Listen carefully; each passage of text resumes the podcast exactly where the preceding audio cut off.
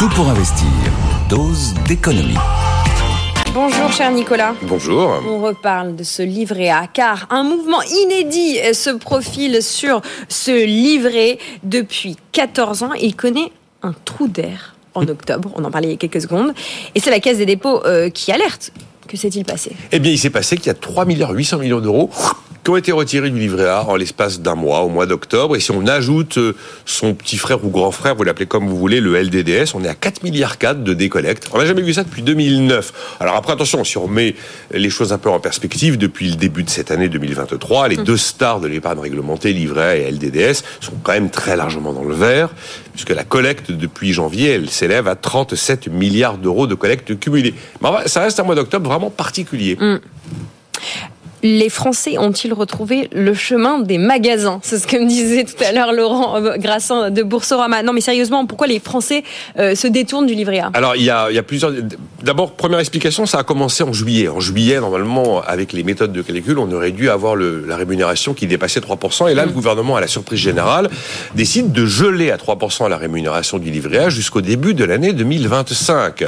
On, on sait très très bien pourquoi il a fait ça. Il a fait ça principalement pour préserver l'assurance vie et et livrer, éviter de précipiter la décollecte de l'assurance vie au profit du livret A. En fait, freiner la concurrence que le livret A fait à l'assurance vie, mm. préserver aussi les banques, parce que ça coûte de l'argent, elle n'est pas réglementée, et accessoirement les collectivités locales qui empruntent à la caisse des dépôts à taux variable, et plus le livret est rémunéré, plus les coûts d'emprunt sont importants. Donc on a vu un taux qui avait été multiplié par 6 en 18 mois, et voilà que tout d'un coup, on gèle tout l'été dernier. On a commencé à avoir, un, ça a commencé à freiner sur la collecte du livret A, mais on était en collecte positive.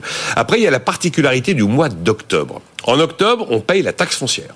Il y a traditionnellement un peu d'épargne qui s'en va pour aller payer la taxe foncière, qui, ça n'aurait échappé à personne, a sacrément augmenté. Et d'ailleurs, vous disiez, est-ce que c'est parce qu'on consomme plus? Il est probable qu'en novembre-décembre, comme tous les ans, on voit aussi ces phénomènes avec des opérations comme Black Friday ou les fêtes de fin d'année, où effectivement on consomme davantage que le reste de l'année traditionnellement. Troisième élément, il y a la concurrence des comptes à terme. Mm. les comptes à terme font leur trou. Ce sont des produits bancaires, l'argent est bloqué, mais la rémunération est fixée à l'avance. Et en fonction de la durée du compte à terme, 1, 2, 3, 4, 5 ans, eh bien la rémunération est plus ou moins importante. On peut espérer jusqu'à 4,5% de mm. rémunération sur un compte à terme. C'est donc euh, séduisant quand on est bloqué à 3% sur le livret A. En plus, les plafonds du compte à terme sont nettement, nettement, nettement au-dessus du plafond du livret A. Le livret A, il est plafonné à 22 950 euros. Un compte à terme, ça peut aller jusqu'à 5 millions d'euros. Alors après, euh, la grande différence et le grand défaut, c'est que vous êtes soumis au prélèvement forfaitaire unique, mm. à la fiscalité sur le capital, la fameuse flat tax à 30%. Enfin, mine de rien, fin août, la Banque de France comptait 130 milliards d'euros d'encours sur les comptes à terme. Ça commence à être un montant important. À titre de comparaison, livré à LDDS, on est à peu près dans les 500 milliards d'euros. Mhm. Eh ben, 130 milliards sur les comptes à terme. Et puis, alors, le phénomène du mois d'octobre, c'est le LEP, le livret d'épargne populaire. Bruno Le Maire annonce que le 1er octobre, le plafond qui était à 7700 euros passe à 10 000 euros. On a eu 4 milliards 7 de collecte nette sur le LEP au mois d'octobre. On a atteint les 10 millions de livrets d'épargne populaire. On est à un encours total de 63 millions d'euros. La Banque de France espère que euh, ça va continuer et a pour objectif 12 millions et demi de LEP. Euh, l'été prochain, on en a ouvert en 8 mois 1,7 million. En fait, ce LEP avait tendance à, vivre sa vie paisible et à stagner. Et là, bien, euh, la rémunération d'un côté et la hausse du plafond a provoqué un effet d'appel sur ce produit. Eh bien, vous mettez le taux gelé, l'effet octobre avec la taxe foncière et les, dépenses de consommation, la concurrence du compte à terme, la concurrence du LEP, et vous avez les éléments qui vous expliquent qu'on est un mois d'octobre particulièrement noir pour le livret. Voilà, bon, alors entre euh, le LEP et le compte à terme, hein, le LEP maxé à 10 000 et le compte à terme, les comptes à terme à 5 millions, euh, on y va. Ah mais il faut pas hésiter, enfin surtout le LEP a une particularité, il faut foncer sur le LEP, mais si on est éligible, puisque le LEP est sous condition de ressources. Mais on est rémunéré à 6% sur le LEP. En théorie, l'ajustement en juillet, ça aurait dû baisser la, rémunération du LEP. Et ben celle-là, elle a été maintenue à 6%. Et donc la condition de ressources pour une personne seule, 21 393 euros hmm. de revenu fiscal de référence sur un an. Vous irez voir euh, le tableau pour voir combien c'est pour un couple, un couple avec un enfant, deux enfants, trois enfants. Évidemment, ça monte à chaque fois.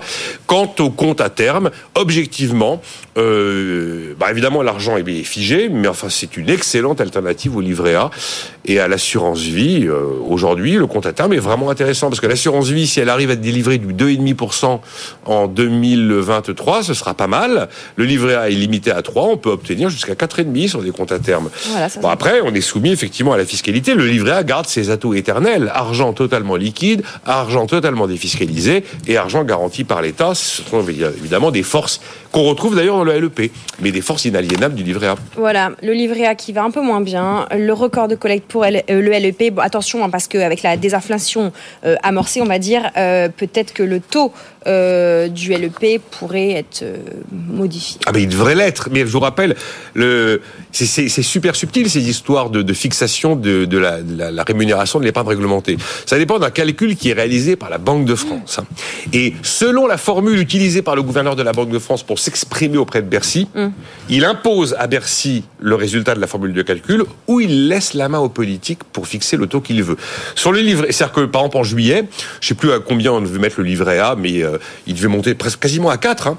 Et donc si le gouverneur de la Banque de France dit à Bercy, le taux du livret devra être à compter du 1er juillet tant, devra, à ce moment-là, Bercy est obligé d'appliquer la formule de, de, calcul qui lui est recommandée par la Banque de France. Si le gouverneur dit le taux devrait être et pas devra être, à ce moment-là, l'usage du conditionnel fait que traditionnellement, la Banque de France laisse la main aux politiques, qui fait ce qu'il veut et il ne s'en prive pas. Merci beaucoup, Nicolas Dose, pour ce décryptage de notre livret A et du LEP.